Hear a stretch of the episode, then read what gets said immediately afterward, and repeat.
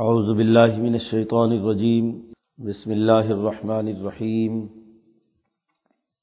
یا ایہا الذین آمنوا، کتب علیکم السیام کما کتب علی الذین من قبلکم لعلکم تتقون۔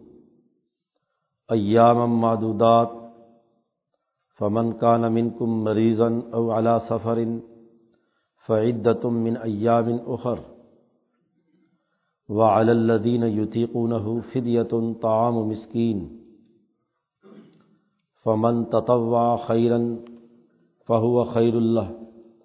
وأن تصوموا خير لكم إن كنتم تعلمون. شهر رمضان الذي أنزل فيه القرآن هدى للناس وبينات من الهدى والفرقان. فمن شہید من کو مشہر فلیسم ومن کان مریضن او علا سفر فعدت من ایاب اخر یرید اللہ بکم السر ولا یرید بکم العسر. ولی تکمل العدت ولی تکبر اللہ علامہ ہداکم ولعلکم تشکرون وَإِذَا سَأَلَكَ عِبَادِي عَنِّي فَإِنِّي قَرِيبٌ. اجیب دعوت الداعی اذا دعان، فلیستجیبوا لی ولیؤمنوا بی، لعلہم یرشدون۔ احل لکم لیلۃ الصیام الرفس الى نسائکم، ہن لباس لکم وانتم لباس لہن۔ علم اللہ انکم کنتم تختانون انفسکم، فتاب علیکم وعفا عنکم۔ فل آن باشرو ہن وب ما کتب اللہ لکم وکلو وشربو حتیٰ یہ طبین لکم الخیط الابیض من الخیط الاسود من الفجر ثم اتم الصیام الى اللیل ولا تباشروهن وانتم عاكفون في المساجد تلك حدود الله فلا تقربوها کدالک یبین اللہ آیات ہی للناس لعلہم یتقون ولا تأکلوا اموالکم بینکم بالباطل وتدلوا بها الى الحکام لتأکلوا فریقا من اموال الناس بالاسم وانتم تعلمون. صدق اللہ العظیم انسانی اجتماعیت سے متعلق قوانین اور ضوابط بیان کیے جا رہے ہیں۔ گزشتہ رقوع میں انسانی جان اور مال کے احترام سے متعلق دو بنیادی قوانین بیان کیے گئے کہ تمام انسان مساوی حیثیت رکھتے ہیں۔ کوئی کسی کی جان لے تو بدلے میں اسی کی جان لی جائے گی۔ کسی اور کے اوپر ظلم اور زیادتی نہیں ہوگی۔ ایسے ہی مال کی تقسیم بھی اجتماعیت کے تقاضوں سے ہونی چاہیے۔ اس کے لیے ایک وصیت کا قانون بھی بیان کیا۔ اور سوسائٹی کی اجتماعی مسلحت بیان کرتے ہوئے یہ بات بھی واضح کی کہ ادھر ادھر میلان ظاہر کرنا یا سرے سے گناہ کا ارتکاب کرنا یہ جرم ہے۔ جملہ آیا تھا پیچھے۔ فمن خاف من موسن جانفن او اسمن کوئی آدمی کسی ایک پہلو کی طرفداری کرے، جب بھی انسانی معاہدات یا معاملات طے پاتے ہیں، تو عموماً اس میں دو یا دو سے زائد فریق ہوتے ہیں۔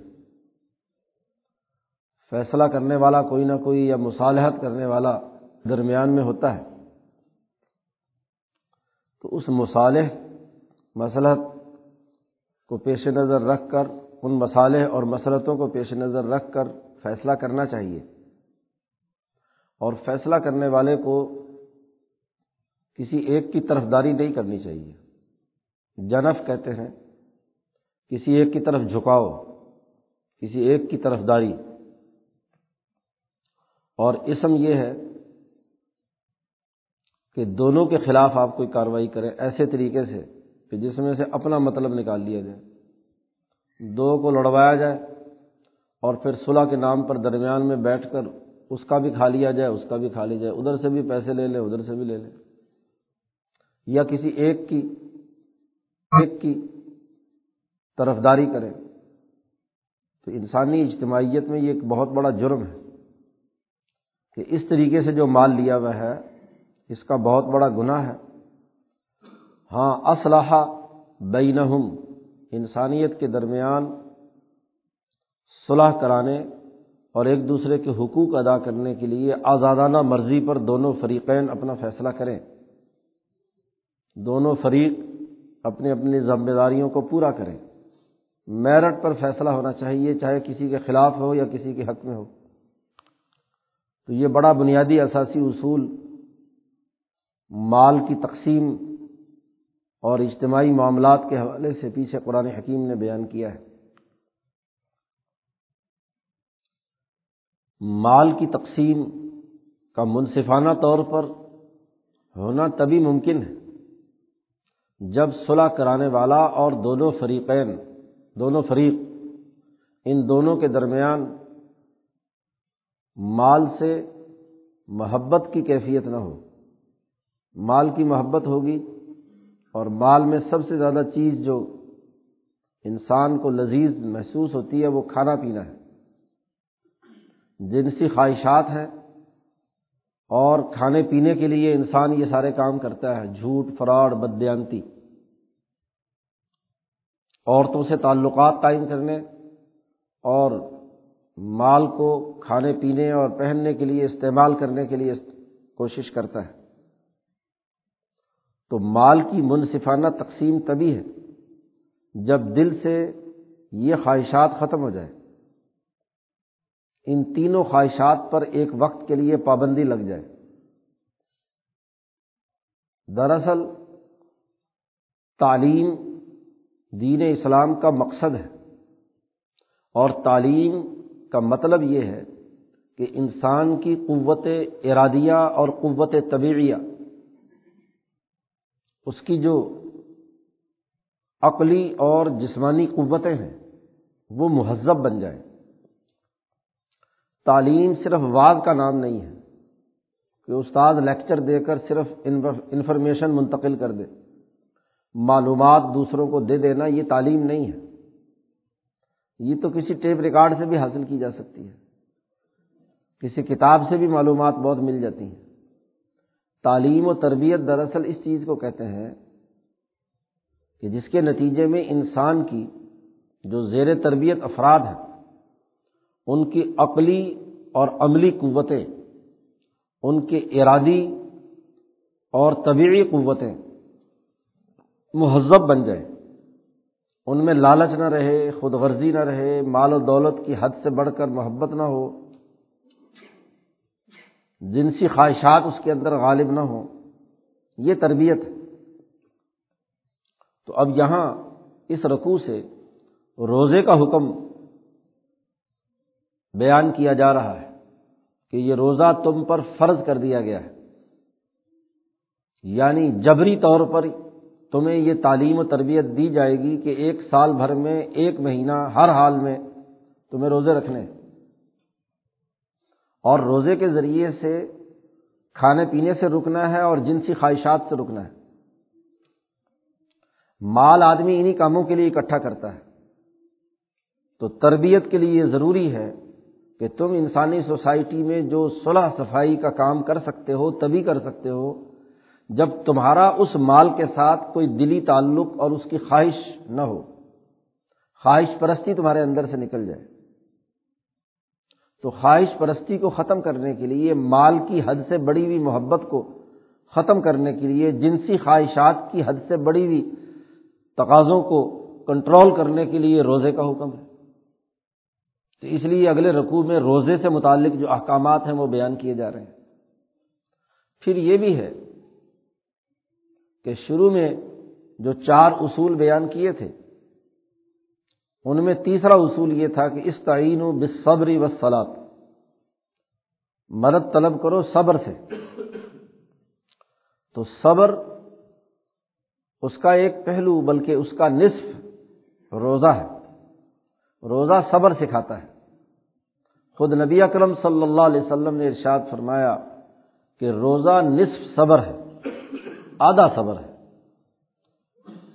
چوبیس گھنٹے میں سے کم از کم بارہ تیرہ گھنٹے جتنے کا دن کا، جتنے وقت کا روزہ ہوتا ہے، کم از کم اس پورے دورانیے میں انسان اپنے اوپر کنٹرول کرتا ہے صرف اللہ کی رضا اور اللہ کے تعلق سے۔ کھانے کو جی چاہتا، نہیں کھاتا، پانی پینے کو جی چاہتا، نہیں پیتا، جنسی خواہش کو جی چاہتا لیکن نہیں کرتا۔ تو اپنی خواہشات کو کنٹرول کرتا ہے، صبر ہے۔ تو چونکہ پیچھے ایک اصول تعلیم و تربیت میں صبر بیان کیا گیا ہے، تو اس کا اس کی عملی شکل کیا ہوگی؟ تو کم از کم پورے سال میں ایک مہینہ مسلسل روزے رکھے جائیں۔ اکا دکا ایک آدھ روزہ رکھ لیا اور پھر چھوڑ دیا، یہ تو آسان ہوتا ہے۔ لیکن مسلسل پیدر پہ روزے رکھنا تیس۔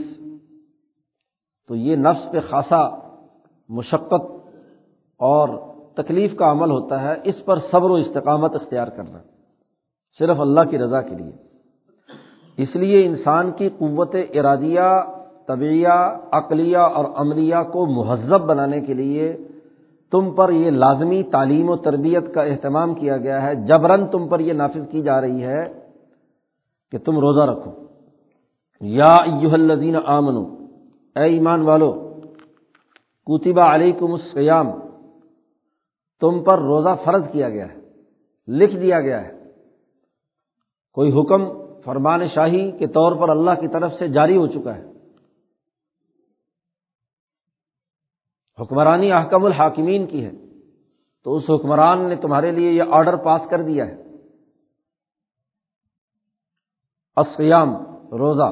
کما کتبہ الزین من قبل یہ بالکل ایسے ہی تم پر فرض کیا گیا ہے جیسے تم سے پہلے تمام انبیاء اور امتوں پر فرض کیا گیا تھا۔ آدم علیہ السلام سے لے کر حضور صلی اللہ علیہ وسلم تک تمام انبیاء نماز اور روزے میں متفق ہیں۔ ہر ایک پر روزے بھی فرض تھے۔ کیونکہ انسانی قوائے ارادیہ اور طبیعہ کو کنٹرول کرنے کا اس سے بہتر کوئی اور ذریعہ نہیں ہے۔ مہذب بنانے کے لیے ضروری ہے۔ انسان تربیت یافتہ بن جائے، مزکہ بن جائے، تزکیہ پیدا ہو جائے تو روزے سے بڑھ کر کوئی چیز نہیں ہے۔ تو جیسے تم سے پہلی امتوں پر فرض کیا گیا ہے، ایسے ہی تم پر بھی فرض کیا گیا۔ کوئی یہ نیا حکم نہیں ہے۔ یہ جبری تعلیم لازمی طور پر روزہ رکھنا یہ تم سے پہلے کی امتوں پر بھی فرض کیا گیا تھا۔ کس لیے؟ لعلکم تتقون، تاکہ تم متقی بن جاؤ، پرہیزگار بنو۔ شروع کی صورت میں بیان کیا گیا تھا کہ یہ کتاب متقین کو ہدایت دیتی ہے۔ تقوا کیسے حاصل کیا جائے گا؟ تو تقوا حاصل کرنے کا ہدایت نامہ ہے اس کتاب میں، بالخصوص اس صورت میں۔ تو اسی لیے قرآن حکیم جہاں بھی کوئی نیا حکم بیان کرتا ہے، جیسے پیچھے مال سے متعلق امور بیان کیے گئے تھے تو کہا حق المتقین متقین پر یہ حق ہے، لازم ہے۔ تو متقی بنانے کا جو ہدایت نامہ جاری کیا جا رہا ہے، اس میں ایک ہدایت یہ بھی ہے کہ لازمی طور پر تمہیں ایک مہینے کے روزے رکھنے ہیں۔ اربوں میں جہاں کھانے، پینے اور جنسی خواہشات عروج پر تھیں، تو وہاں روزے کی فرضیت ان کے نفوس پر بڑی شاک تھی، بڑی مصیبت میں تھے وہ۔ اس لیے قرآن حکیم نے ساتھ ہی یہ بھی وضاحت کر دی کہ ایام مادودات یہ چند گنتی کے دن ہیں۔ گیارہ مہینے تمہارے لیے آزادی ہے، جو مرضی کھاؤ پیو۔ حلال میں حلال طیبن جس کی دائرہ کھانے پینے کا بھی پیچھے واضح کر چکے۔ لیکن صرف ایک مہینہ ہے اور اس کے بھی گنتی کے چند دن ہیں۔ اور پھر استثناءات ہر قانون میں ہوتے ہیں۔ تو یہاں استثنا بتلایا۔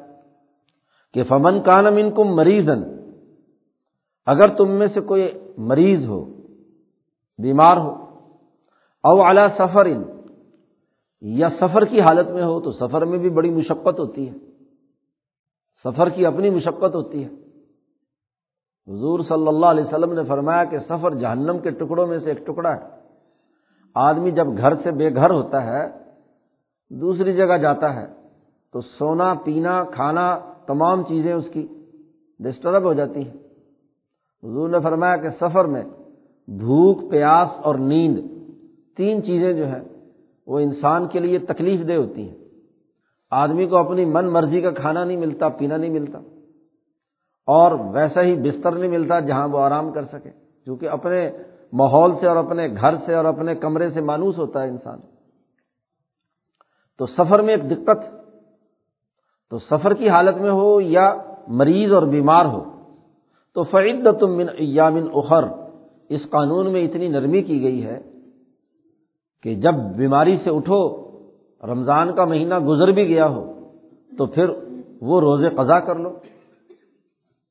سفر کے روزے اگر چھوڑنے پڑے، تو وہ قضا کر لو۔ فائدت تم من ایام اخر، پھر ان پر گنتی ہے اور دنوں کی، دوسرے دنوں کے اندر اس کو پورا کر لیں اور پھر اس میں یہ بھی شرط نہیں ہے کہ وہ مسلسل رکھے جائیں۔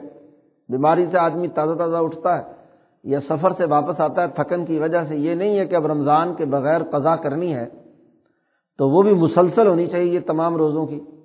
نہیں، اپنی سہولت اور ترتیب کے مطابق قضا روزہ کیا جا سکتا ہے۔ لیکن یہ ضروری ہے کہ ایک سال بھر میں تیس دن کے روزے ضرور ہونے چاہیے تاکہ انسان کی تمام قوتیں مہذب بن جائیں۔ گنتی پوری کرنی ہے تیس دن کی، کہ پورے سال میں کم از کم ایک مہینہ۔ پھر روزے کا یہ حکم دیا گیا، اور روزے کا چونکہ مال کے ساتھ بڑا تعلق ہے، اب اگر کوئی آدمی تیس دن تک نہ کھائے نہ پیے، تو مال کی محبت دل سے نکل جاتی ہے۔ نکلتی ہے۔ اس کے نتیجے میں ایک اور خرابی بھی پیدا ہو سکتی ہے کہ بخل آ جائے، کہ آدمی کہے، چلو جی بھوکا پیاسا رہ کر کوئی مال جوڑنا چاہیے، پیسے جمع ہونے چاہیے، چلو جی اچھا ہے جی خرچہ کھانے پینے کا بچ جائے گا۔ بات پاکستانیوں کی نہیں ہو رہی، ان کا تو رمضان میں ڈبل خرچہ ہو جاتا ہے۔ جی روزہ نہیں رکھتے یہ، روزہ انجوائے کرتے ہیں۔ جی چیزیں بھی مہنگی اور جو عام دنوں کی خوراک ہوتی ہے، اس سے زیادہ دگنی تگنی خوراک رمضان میں کھاتے ہیں۔ لیکن جو صحیح طور پر روزہ رکھے گا، تو اس کے اندر بخل ہونے کا امکان سرمایہ پرستی پیدا ہو جائے کہ چلو جی فاقہ کرتے ہیں، آج کی روٹی بچاتے ہیں، تو یہ پیسے جمع کر لیں گے۔ اس لیے رمضان کے بعد آخر میں صدقہ فطر لازمی قرار دیا گیا۔ کہ یہ بخل نہیں اب پیدا ہونا چاہیے۔ سال، مہینے میں، بھر میں جو کچھ جمع ہوا ہے، اب اس میں کہیں ہاں جی سرمایہ پرستی پیدا ہو جائے، مال جوڑنے کی سوچ پیدا ہو جائے۔ تو اس لیے تمام گھر کے افراد، چاہے اس دن صبح فجر کے وقت کوئی بچہ پیدا ہو جائے، تو اس کی طرف سے بھی صدقہ فطر ادا کرنا ضروری ہے۔ تو اس کا حکم دیا گیا۔ وہ الدین یوتی کون فدیت تعام مسکین جو طاقت رکھتے ہوں یعنی اتنا مال جمع ہو جائے، یہ نہیں ہے۔ ظاہر صاحب نصاب کی بات ہو رہی ہے۔ بیچارہ غریب آدمی جو ہے، اس سے، اس نے تو کیا جوڑنا ہے؟ اس میں سرمایہ پرستی کیا پیدا ہو سکتی ہے؟ بات صاحب نصاب کی ہو رہی ہے، جس کے پاس مال ہے، نصاب کی حد کو پہنچا ہوا ہے، تو اب خطرہ ہے کہ کہیں یہ سرمایہ پرستی کے زمرے میں نہ آ جائے۔ تو جو اس مال کے جمع کرنے کی طاقت رکھتے ہیں، صاحب نصاب ہیں۔ پھر یا تعام مسکین۔ تو ہر ایک فرد کی طرف سے گھر کے جتنے بھی افراد ہیں، ایک ٹوٹے ہوئے انسان، غریب انسان کے کھانے کا بندوبست کرنا ہے آپ کو۔ تاکہ بخل نہ پیدا ہو، سرمایہ پرستی ٹوٹے اور وہ جو جمع ہوا ہوا مال ہے، وہ بھی انسانوں کے کام آئے۔ تو تربیت میں تمام پہلو رکھے جاتے ہیں۔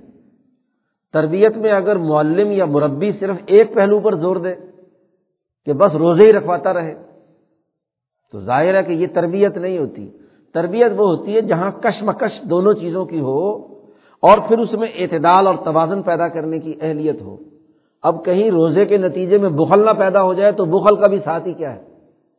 علاج کیا ہے؟ سرمایہ پرستی کا بھی علاج کیا گیا ساتھ۔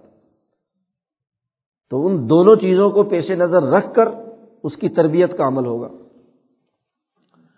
پھر یہ بھی کہا گیا کہ کم از کم ایک مسکین کے کھانے کا آپ کو فدیہ دینا ہے۔ لیکن فمن تطوع خیرن جو آدمی اپنی دل کی خوشی سے زیادہ خرچ کرنا چاہتا ہے، صدقہ فطر کی مقدار سے زیادہ مقدار غریبوں میں خرچ کرنا چاہتا ہے، تو فہو خیر اللہ، تو اس کے لیے یہ سب سے اچھی اور بہتر بات ہے۔ دوسرا یہ کہ یہ صدقہ فطر بھی ادا کیا جائے تو تتو یعنی دل کی خوشی سے ہو، کوئی فٹیک سمجھ کر کوئی جرمانہ سمجھ کر ادا نہ کیا جائے۔ کیونکہ جرمانے کی اگر سوچ ہوگی تو تربیت نہیں ہوگی، وہ تو مصیبت سمجھ کر انسان کام کرتا ہے۔ یا روزہ بھی محض فٹیک سمجھ کر کیا جائے۔ روزے کو اگر دل کی خوشی سے اللہ کا حکم سمجھ کر اپنے آپ کو مہذب بنانے کی نیت سے اور وہ جو صدقہ فطر یا مال خرچ کیا جا رہا ہے، اس کو بھی دل کی خوشی سے کرے گا تو فہو خیر اللہ۔ جتنی اس کے اندر خوشی، چاہت، محبت ہوگی، وہ اتنا ہی اس کے لیے خیر اللہ زیادہ بہتر ہے۔ اب چونکہ عربوں کے ایسے معاشرے میں جہاں روزے کا قانون بڑا مشقت انگیز تھا، قریشیوں میں اور حجازیوں میں، جو ہر وقت کھانے پینے میں مشغول رہتے تھے جنسی خواہشات میں مشغول رہتے تھے۔ تو پیچھے بتلایا گیا کہ مریض ہو یا مسافر ہو تو اس کو قضا کرنے کی اجازت ہے۔ لیکن وہ ان تسوم اور اگر روزہ رکھ لو تو خیر القم یہ زیادہ بہتر ہے تمہارے لیے۔ ان کن تم تالمون اگر تم جانتے ہو، اگر تم سمجھ رکھتے ہو۔ اور آدمی میں سفر کی حالت میں یا کسی معمولی اور چھوٹے موٹے مرض میں روزہ رکھنے کی طاقت ہو تو ضرور رکھنا چاہیے۔ ہاں مرض ایسا ہے کہ جس کے نتیجے میں تکلیف بڑھنے کا یا جان جانے کا خطرہ ہے، یا سفر اتنا خوفناک ہے کہ وہاں انسان کی جان جانے کا خطرہ ہے تو وہاں تو ٹھیک ہے، قضا کر لو۔ لیکن وہ ان تسومو اور اگر روزہ رکھ لو تو خیر اللہ یہ تمہارے لیے بہتر ہے۔ ان کن تم تالمون اگر تم روزے کے فوائد جانتے ہو کہ روزہ انسان کے اندر کیا نتیجہ پیدا کرتا ہے۔ بلکہ مریض کے مرض کا علاج بھی بنتا ہے، عموماً مرض زیادہ کھانے پینے کی وجہ سے پیدا ہوتے ہیں، تو اس کے اندر بھی کمی روزہ رکھنے سے ہوتی ہے۔ ایسے ہی چھوٹا موٹا سفر ہے یا کسی جگہ جا کر آپ قیام پذیر ہیں ہیں مسافر، تو آپ کو روزہ رکھ لیں تو زیادہ بہتر ہے۔ خیر اللہ ان کن تم تالمون تو روزے کی فرضیت اور اس کے ساتھ مال خرچ کرنے کا حکم ان آیات میں دیا گیا۔ اب جس جن ایام میں یہ روزہ لازمی اور ضروری قرار دیا گیا، اس رمضان کی اہمیت بیان کی جا رہی ہے کہ رمضان کی اہمیت کیا ہے۔ باقی مہینوں میں روزہ رکھنے کا کیوں حکم نہیں ہے؟ گیارہ مہینوں میں باقیوں میں روزہ نہیں ہے، رمضان کے مہینے میں ہے۔ تو تمام مہینوں میں رمضان کی ایسی کیا خصوصیت ہے کہ جس کے بارے میں حکم دیا جا رہا؟ تو قرآن نے اس کا تعارف کرایا شہر رمضان الزی ان ضلع فیل قرآن یہ رمضان کا مہینہ، ایسا مہینہ ہے کہ جس میں قرآن نازل کیا گیا۔ قرآن کا نزول اسی مہینے میں ہوا ہے۔ یہ مہینوں میں سید الشہر یعنی تمام مہینوں کا سردار ہے کہ اس مہینے میں قرآن نازل ہوا۔ اور نہ صرف قرآن بلکہ تورات، زبور، انجیل، تمام الہی کتابیں اسی مہینے میں نازل ہوئیں یہی مہینہ ہے جس میں مالا اعلی میں اجماع ہوتا ہے، فیصلے ہوتے ہیں۔ وہاں کے اجماع کے نتیجے میں جو قانون کتب مقدسہ کی صورت میں آیا، وہ اسی مہینے میں نازل ہوا۔ پورا قرآن پاک اللہ پاک نے اس کو نازل کیا ان ضلع کہا ہے۔ ان ضلع کہتے ہیں ان باب انزال، باب افعال۔ ہے علماء جانتے ہیں، جو چیز دفعتن واحدتاً نکلے اسے انزال کہتے ہیں۔ اچانک پوری کا پورا مکمل۔ تو مالا اعلی سے آسمان دنیا تک پورا قرآن حکیم، بلکہ نبی اکرم صلی اللہ علیہ وسلم کے عقل پر، آپ کی روح مبارکہ پر، رمضان کے مہینے میں نازل ہوا ہے۔ رمضان کا یہ مبارک مہینہ بہت عظیم ترین مہینہ ہے۔ اب نئی تحقیقات کے مطابق تو حضور صلی اللہ علیہ وسلم کی ولادت مبارکہ بھی رمضان میں ہے۔ اور اسی مہینے میں قرآن حکیم کا نزول ہوتا ہے۔ اور پھر اسی مہینے میں حضور کی زندگی کے بہت سے واقعات وقوع پذیر ہوتے ہیں۔ فتح مکہ ہے، غزوہ بدر ہے۔ تو رمضان ایک بڑا معزز اور اہم ترین مہینہ ہے۔ اس میں قرآن نازل ہوا اور قرآن کی خصوصیت یہ ہے کہ ہدل الناس تمام انسانیت کی ہدایت اس میں بیان کی گئی ہے۔ وہ بینات من الہدا، اور روشن دلیلیں ہیں راستہ دیکھنے کے لیے۔ بہت سے ایسے سنگ ہائے میل اور نشانات منزل ہیں۔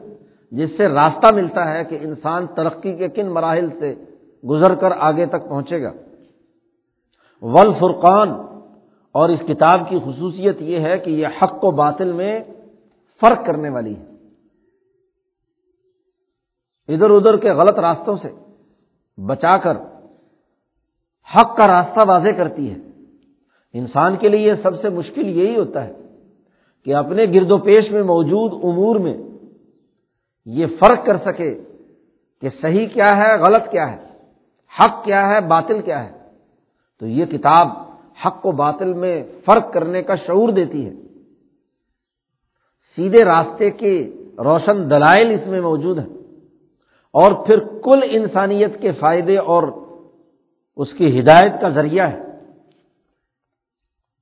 تو رمضان جس میں قرآن نازل ہوا اور پھر قرآن حکیم کی خدمت کرنے کا حکم دیا تراوی لازمی ہوئی۔ حضور اقدس صلی اللہ علیہ وسلم رمضان کے مہینے میں جبرائیل علیہ السلام سے دو مرتبہ قرآن حکیم کا دور کرتے تھے یعنی خود سناتے تھے جبرائیل کو اور پھر جبرائیل سناتے تھے حضور کو تاکہ پختہ ہو جائے قرآن پاک۔ تو قرآن حکیم کا رمضان کے ساتھ بڑا گہرا تعلق ہے۔ کیونکہ یہ تربیت کا مہینہ ہے۔ ایک طرف بھوک، پیاس اور جنسی خواہشات کو کنٹرول کرنا ہے اور اس کے نتیجے میں جو قوت ارادیہ اور قوت عقلیہ بلند ہوگی، تو اس کے سامنے یہ کتاب، اسے یہ کتاب رہنمائی دے گی۔ اس کے ارادے بلند ہوں گے، اس کے عزائم پختہ ہوں گے۔ اس کی عقل شعور درست ہوگی، اس کی ہمت اور جرت اس میں درستگی پیدا ہوگی۔ اس لیے رمضان کے مہینے کے روزے فرض کیے گئے ہیں۔ فمن شاہد امین کو مشاہرہ فل یسم ہو تم میں سے جو آدمی بھی یہ مہینہ پائے، اس پر لازمی ہے کہ اس کا روزہ رکھے۔ شاہدہ، پائے کا مطلب یہ ہے، مہینہ پائے کہ موت سے پہلے پہلے جس نے بھی زندگی میں یہ مہینہ پا لیا تو اس پر وہ روزہ فرض ہو گیا۔ ہر حال میں وہ روزہ رکھنا ہے فل یہ سم ہو امر ہے، حکم ہے۔ پیچھے بھی اجمالی طور پر تمام امتوں پر جو فریضہ تھا روزے کا، اس کا تذکرہ کرنے کے بعد مریض اور مسافر کے لیے گنجائش دی گئی تھی۔ اور یہاں بھی واضح اور دو ٹوک حکم دینے کے بعد استثنا بتلا دیا کہ ومن کانا مریضن او اعلی سفر جو کوئی بیمار ہو یا سفر پر ہو، تو فعید من ایام اخر اس کو مزید گنتی پوری کرنی ہے۔ قضا ضرور ہے، اس سے نجات نہیں ہے۔ یرید اللہ بکم السر اللہ تعالیٰ نے تمہارے لیے آسانی کا ارادہ کیا ہے کہ اتنی سہولت دے دی ہے کہ جو بیمار ہے، جو سفر پر ہے وہ روزہ نہ رکھے اور بعد میں قضا کر لے۔ ولا یرید و بکم العسر۔ اللہ کا ارادہ تمہیں تکلیف میں مبتلا کرنا نہیں ہے، تنگی پیدا کرنے کا ارادہ نہیں ہے۔ قانون کا مقصد کسی کو ایزا اور تکلیف دینا نہیں ہے۔ قانون کا مقصد تو مہذب بنانا ہے۔ تربیت اور تعلیم کے لیے طالب علم یا شاگرد کو اذیتیں پہنچانا تو تعلیم نہیں ہے۔ اصل میں تو اس کو آسانی اور سہولت کے اندر رہتے ہوئے اس کی عقلی اور علمی عملی قوتوں کو ترقی دینا ہے۔ اور وہ مناسب ماحول ملے گا تو تعلیم و تربیت ہوگی۔ اور اگر وہ اذیت اور تکلیف کی حالت میں ہو یا تنگی کی حالت میں ہو، تو ظاہرہ کی تربیت نہیں ہوگی، وہ اس کو مصیبت سمجھ کر برداشت کرے گا۔ پھر یہ بھی بتلا دیا کہ جس کو بھی جو مہینے کا جو دن ملا ہے، اس میں روزہ رکھنا ہے۔ اور پھر یہ بھی ہے کہ والی تک مل العدتا۔ یہ گنتی پورا کرنا لازمی ہے تم پر، تیس دنوں کی۔ اور اگر انتیس کا چاند ہوا ہے تو انتیس دنوں کی۔ یعنی پورے مہینے کا، رمضان کا۔ جتنی بھی گنتی ہے وہ پوری کرنی ہے۔ رمضان میں ہی رکھیں انتسوم خیر اللہ کم یہ بہتر ہے۔ اور اگر اس کی مجبوری یا مرض یا اس کی وجہ سے چھوٹ گیا تو پھر ٹھیک ہے۔ دوسرے دنوں میں اتنے ہی جتنے روزے چھوٹ گئے ہیں وہ گنتی پوری کرنا ضروری ہے۔ اور دوسرا یہ کہ اس مہینے کی تمام گنتی پوری کرنی ہے۔ اگر تو انتیس کی شام کو چاند نظر آ جائے تو ٹھیک ہے۔ نہ نظر آئے تو پھر ولی تک مل العدت تیس دن پورے کرنے۔ اور جب یہ دن پورے ہو جائیں تو ولی تکبر اللہ علامہ ہداکم۔ اللہ نے یہ روزہ رکھنے کی توفیق دی۔ تو تکبیرات تشریق پڑھو، اللہ کا نام بلند کرو۔ علامہ ہداکم، جیسا کہ تم کو ہدایت دی گئی ہے۔ نبی کرم صلی اللہ علیہ وسلم نے سکھایا ہے۔ تو اس کے مطابق ایام تشریق، جو اگرچہ قربانی کے موقع پر ہیں، وہی تکبیر تمہیں کرنی ہے۔ جب خاص طور پر نماز عید الفطر کے لیے آ رہے ہیں، تو راستے میں سے جس راستے میں گزر رہے ہیں، وہاں اللہ اکبر اللہ اکبر، لا الہ الا اللہ، واللہ اکبر، اللہ اکبر ولی اللہ الحمد۔ اور جاتے ہوئے بھی اسی طریقے سے اجتماعی طور پر بلند آواز سے پڑھنا ہے، تاکہ اللہ کے غلبے کا اعلان ہو۔ ولی تکبر اللہ علامہ ہدا کم ولا اللہ کم تشکرون اور تاکہ تم اللہ کا احسان مانو، شکر ادا کرو۔ پیچھے ایک بنیادی اصولوں میں اصول بیان کیا تھا کہ ذکر کرو اور شکر کرو۔ فض قرونی از کرکم وش قرولی تو یہاں ان دونوں باتوں کا ذکر کیا، ولی تکبر اللہ علامہ ہدا کم ذکر کرو۔ اور بتلایا گیا تھا کہ عید الفطر کے موقع پہ بلند آواز سے کرو۔ اور ولا اللہ تم تشکرون اور شکر ادا کرو کہ اس نے تمہاری علمی، عقلی، ارادی قوتوں کو مضبوط بنایا۔ آدمی جب ڈگری لے کر نکلتا ہے، تربیت حاصل کر کے نکلتا ہے، تو شکریہ ادا کرتا ہے اپنے والدین کا جنہوں نے پیسے دیے۔ اس یونیورسٹی کی ممنونیت کرتا ہے جس نے آپ کو تربیت دی۔ ان اساتذہ کا شکر ادا کرتا ہے کہ جنہوں نے آپ کو تعلیم و تربیت دی۔ تو اللہ نے یہ سارا تربیتی نظام بنایا ہے، اس لیے اس کا شکر ادا کرو۔ لال تشکرون۔ اب چونکہ یہاں بلند آواز سے اللہ کا نام لینے کا حکم دیا گیا تھا، تو اس پر بعض صحابہ نے حضور سے سوال کیا کہ اللہ میاں کہاں ہے؟ کتنی دور ہے کہ اس کو بلند آواز سے پکارنا پڑے؟ تو اللہ نے پھر اپنا تعارف کرایا۔ وائزا سالہ کا عبادی انی اے نبی صلی اللہ علیہ وسلم، جب آپ سے پوچھے میرے بندے، میرے بارے میں انی کہ میں کہاں ہوں، تو ان کو کہہ دینا تھا انی قریب میں ان کے بالکل قریب ہوں۔ شاہ رگ سے بھی زیادہ قریب ہوں۔ نہن اقرب الیہ من حبل الورید۔ صورت قاف میں آگے بیان کیا کہ ہم اس انسان کے قریب ہیں، حبل الورید۔ یہ جو شاہ رگ ہوتی ہے اس کو ورید کہتے ہیں۔ تو اس حبل الورید سے بھی زیادہ قریب ہیں ہم اس کے فنی قریب۔ بلند تو اس لیے کہ غلبہ ہو، ورنہ آہستہ آواز سے پکارو یا بلند آواز سے پکارو۔ میں تو ان کے حلق سے بھی زیادہ قریب ہوں۔ اجیب دعوت داعی ذا دعانی۔ اپنے سے جو دعا مانگنے والا ہے مجھ سے ایزا دعانی جب وہ مجھ سے دعا مانگے، تو میں اس دعا کرنے والے کی دعوت کو ضرور قبول کرتا ہوں۔ اجیب اس کے قریب ہونے کی وجہ سے جیسے ہی یہ پکارتا ہے، دل سے پکارے، زبان سے پکارے، بلند آواز سے پکارے، دعا مانگے، تو میں اس کی دعا کو قبول کرتا ہوں۔ حضور اقدس صلی اللہ علیہ وسلم نے فرمایا کہ جب بھی کوئی انسان اپنی دل اور قوت ارادی کی تمام تر جد وجہد اور کوشش سے اللہ سے دعا مانگتا ہے، تو اللہ ہر حال میں دعا قبول کرتا ہے۔ لیکن قبولیت کے تین درجے ہوتے ہیں کہ آپ نے جو کچھ مانگا ہے اس دنیا کے لیے، جو کچھ مانگا ہے، وہ بے ہی اسی طرح پورا کا پورا مل جائے۔ پہلی شکل۔ دوسری شکل یہ ہے آپ نے دعا مانگی، کسی خاص چیز کا اللہ سے مطالبہ کیا۔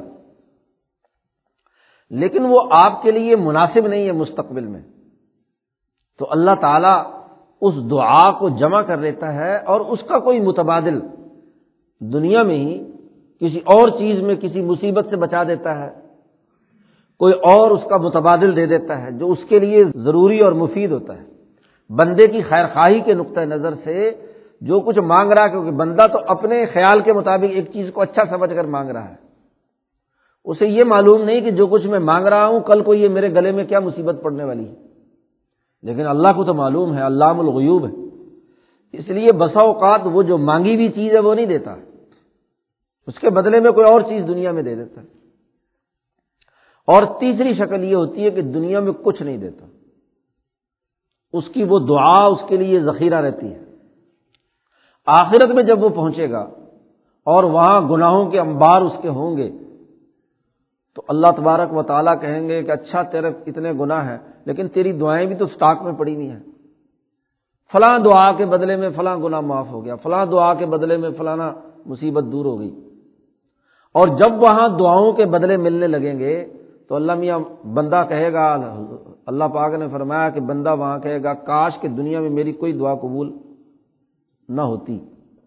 دنیا میں کوئی میری دعا قبول نہ ہوتی، ساری کی ساری ذخیرہ ہوتی تاکہ یہاں ان دعاؤں کے نتائج اب ملتے جو مستقل اور ہمیشہ کی زندگی ہے لہذا دعا پختہ یقین کے ساتھ مانگنی چاہیے کہ ضرور قبول ہوگی۔ ڈل مل یقین کے ساتھ دعا نہیں ہوتی۔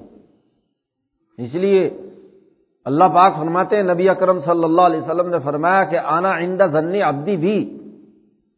میں اپنے بندے کے ساتھ اس گمان کے مطابق معاملہ کرتا ہوں جو وہ مجھ سے رکھتا ہے۔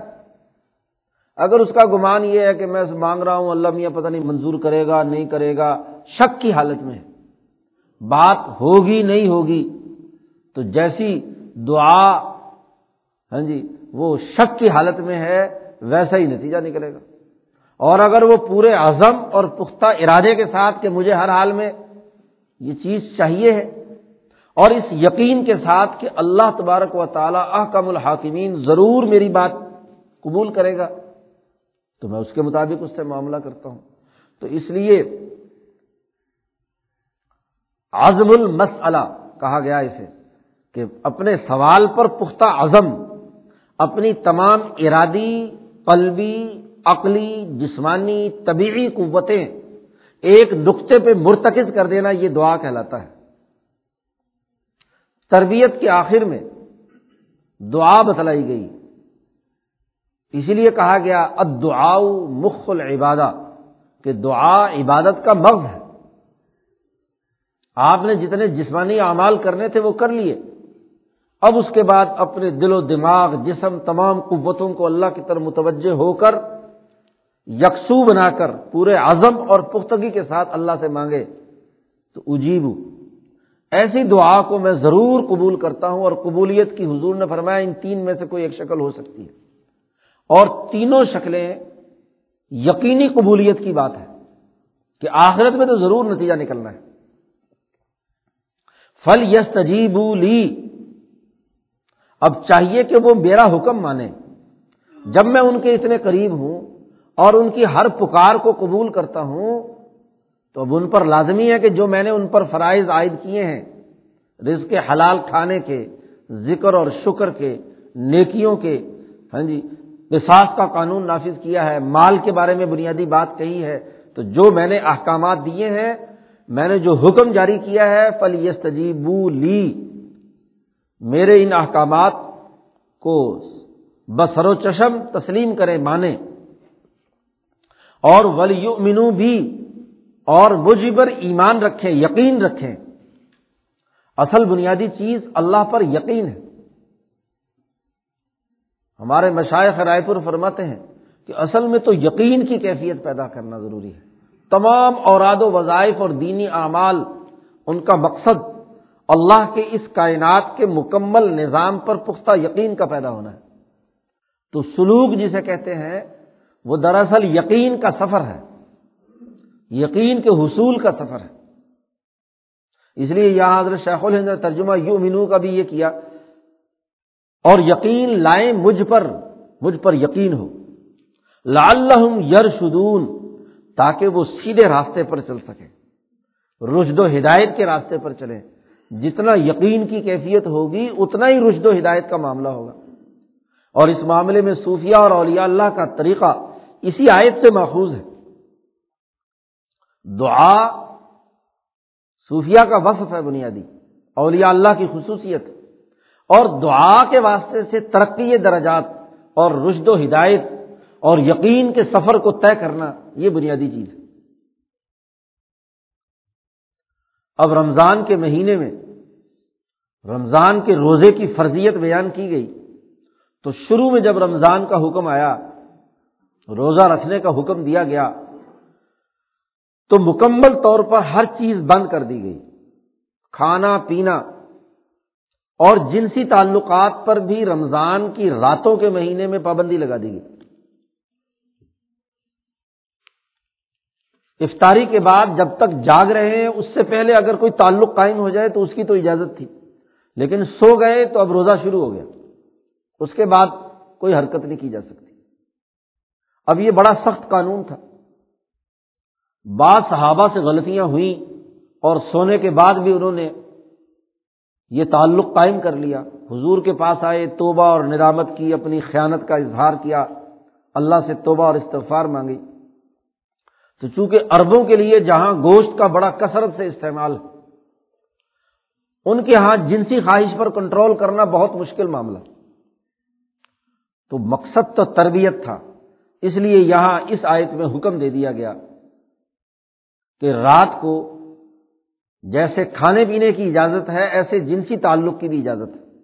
وہ ہل تمہارے لیے حلال کر دیا گیا ہے۔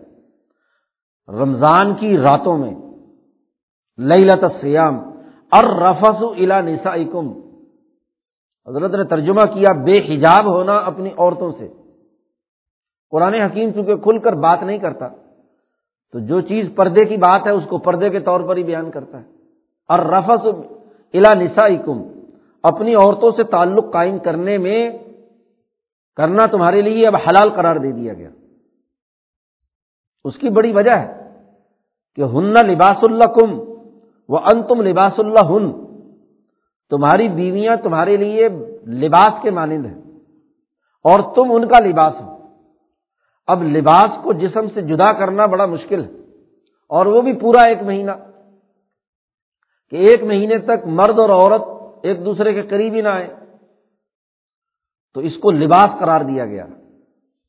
جیسے لباس جسم کے ساتھ چپکا ہوا ہوتا ہے یا جسم سے اتارا نہیں جا سکتا، ایسے ہی اس لباس کو بھی دور نہیں کیا جا سکتا۔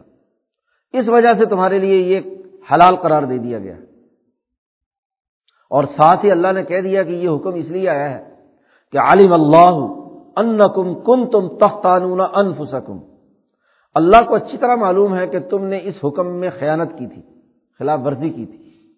تم نے جرم کیا تھا کہ باوجود منع کرنے کے تم نے یہ تعلق قائم کیا۔ لیکن چونکہ تم نے دل سے ندامت اور توبہ کے لیے حضور کے سامنے حاضر ہوئے اس لیے فتح علیکم، اللہ تعالیٰ تمہاری توبہ قبول کرتا ہے اور جو کچھ ہو چکا ہے آفا ان کم تمہیں معاف کرتا ہے۔ پچھلی بات، اب معاف، آئندہ کے لیے یہ کام حلال ہو گیا۔ فل آن اباشرو ہن اب آج کے بعد جب یہ آیت نازل ہوئی، آج کے بعد اپنی بیویوں سے تعلق قائم کرو۔ لیکن اس تعلق کا مقصد محض شہوت پوری کرنا نہ ہو۔ پانی نکالنا مقصد نہ ہو، بلکہ اگلا حکم بیان کیا گیا وب تغو ماں کتب اللہ لکم اس تعلق کا مقصد نسل پیدا کرنے کے لیے یہ۔ تو جو اللہ نے تمہارے لیے اولاد لکھ دی ہے، اس کو تلاش کرو۔ اولاد کی نیت سے، نسل بڑھانے کی نیت سے یہ تعلق ہے۔ یہ محض لذتیں حاصل کرنے اور محض خواہشات کو پورا کرنے یا محض اپنا پانی نکالنے کے لیے نہیں ہے۔ آگے قرآن حکیم نے ذکر کیا، محسنین غیر مسافقین صفت احسان کی نیت سے مرد اور عورت کا تعلق ہے مسافقین پانی بہانے والے۔ غیر مسافقین پانی بہانے والے نہ ہو۔ تو قرآن حکیم نے یہاں اس تعلق کا مقصد اور ہدف بھی بتلا دیا کہ نسل انسانی کی بقا ہے، اولاد پیدا کرنا مقصد ہے۔ تو اب آج کے بعد رات کے اوقات میں یہ تعلق بھی قائم کر سکتے ہو اور بکلو بشربو اور کھاؤ اور پیو۔ بلکہ شروع میں کھانے پینے پر بھی پابندی تھی۔ آدمی کام کاج کر کے آیا اور اس کے لیے یہ تھا کہ سونے سے پہلے پہلے کھانا کھا لیا تو ٹھیک ہے، ورنہ اس کے بعد رات کو کھانا نہیں کھا سکتا تھا۔ تو ایک تو روزہ بڑا لمبا ہو گیا۔ ایک صحابی تھے، بوڑھے تھے بےچارے سارا دن محنت مشقت کا کام کیا، آ کر روزہ افطار کرنے کے لیے بیوی سے کہا کہ جی، کھانا بناؤ، وہ بیچاری کھانا بنانے لگی۔ تو وہ تھکے ہوئے تھے، لیٹے چار پائی پہ تو سو گئے۔ اب بیوی جب کھانا لے کر آئی تو بزرگ صاحب سو رہے تھے۔ انہوں نے کہا، انا للہ لاجون پہلے ہی سارا دن کا بھوکا ہوا اب سو گیا تو آئندہ تو پھر رات کو کھانا کھا نہیں سکتا۔ اگلا روزہ شروع ہو گیا۔ تو خیر انہوں نے اگلے دن بڑے مشقت سے وقت گزارا۔ تو اس پر اللہ پاک نے اجازت دی کہ نہیں، کوئی بات نہیں، سو جاؤ یا کچھ بھی، کلو وشربو، کھاؤ، پیو۔ پاکستانی اس کا مطلب کچھ اور لیتے ہیں۔ خوب ڈٹ کے کھاؤ، کئی کئی ڈشیں کھاؤ۔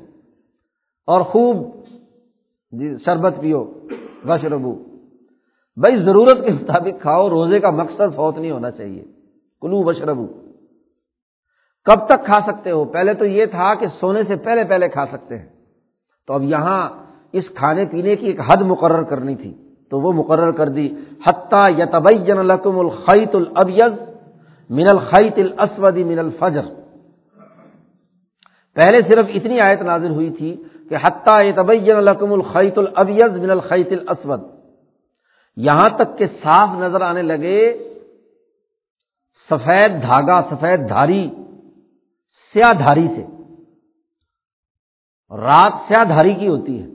اور جب صبح صادق طلوع ہوتی ہے، تو وہ سفید دھاری نکلنا شروع ہوتی ہے، صبح صادق، جسے پھو پٹنا کہتے ہیں۔ تو اس وقت تک صبح صادق تک کھا سکتے ہو۔ اب قرآن نے تو یہاں دھاگے کا ذکر کیا تھا خیت کہتے ہیں دھاگے کو۔ تو ایک صحابی تھے بےچارے سادات، انہوں نے یہ آیت سنی۔ تو انہوں نے اپنے تکیے کے نیچے دو دھاگے رکھ لیے ایک سفید اور ایک کالا۔ اور وہ بار بار دیکھتے رہے کہ اس میں لکھا ہوا تھا یہ تبئی جانا کہ تم دونوں دھاگوں کو دیکھو تو تم الگ الگ امتیاز کر سکو کہ یہ سفید ہے اور یہ کالا ہے۔ اس وقت تک وہ کھاتے رہے۔ جب تک کہ ظاہر ہے کہ صبح صادق کے بعد بھی اتنا اندھیرا تو ہوتا ہے کہ دھاگے میں امتیاز نہیں ہوتا۔ تو اب وہ بڑے پریشان ہوئے، حضور سے آ کر پوچھا کہ بھئی یہ میں تو دھاگا جو ہے، اپنے تکیے کے نیچے، ایک تکیے کے نیچے کالا رکھا ہوا تھا اور ایک کے نیچے جو ہے، سفید رکھا ہوا تھا، تو میں تو دیکھتا ہی رہا، لیکن وہ مجھے تو پتہ نہیں چلا۔ تو حضور نے ایک جملہ فرمایا، ان لو سعادت کا عریض تیرا تکیا بڑا ہی لمبا ہے، لگتا ہے۔ تیرا تکیا تو بڑا ہی لمبا ہے۔ ساری رات تکیے کے چکر میں رہا۔ تو پھر یہ آیت نازل ہوئی من الفجر کہ فجر کی سفید دھاری اور کالی دھاری۔ یہ وہ سوت کا دھاگا نہیں، من الفجر کہہ کر وضاحت کر دی تاکہ لوگوں کو پتہ چل جائے کہ اس دھاگے سے مراد کوئی اور دھاگا نہیں ہے۔ صبح صادق اور رات کا اندھیرا، اس کے درمیان فرق پیدا ہو جائے یعنی صبح صادق تک کھا پی سکتے ہو۔ اسی سے یہ بھی معلوم ہو گیا کہ روزہ شروع کہاں سے ہونا ہے؟ تو صبح صادق سے ہونا ہے۔ تو اب صبح صادق سے شروع ہوگا، کہاں تک چلنا ہے؟ اس کو اگلی آیت میں بیان کر دیا سم اتم سیام پھر روزہ تم مکمل کرو گے رات تک۔ رات کا اندھیرا، اور مغرب جیسے ہی سورج غروب ہوتا ہے تو عرف کے مطابق بھی رات شروع ہو جاتی ہے۔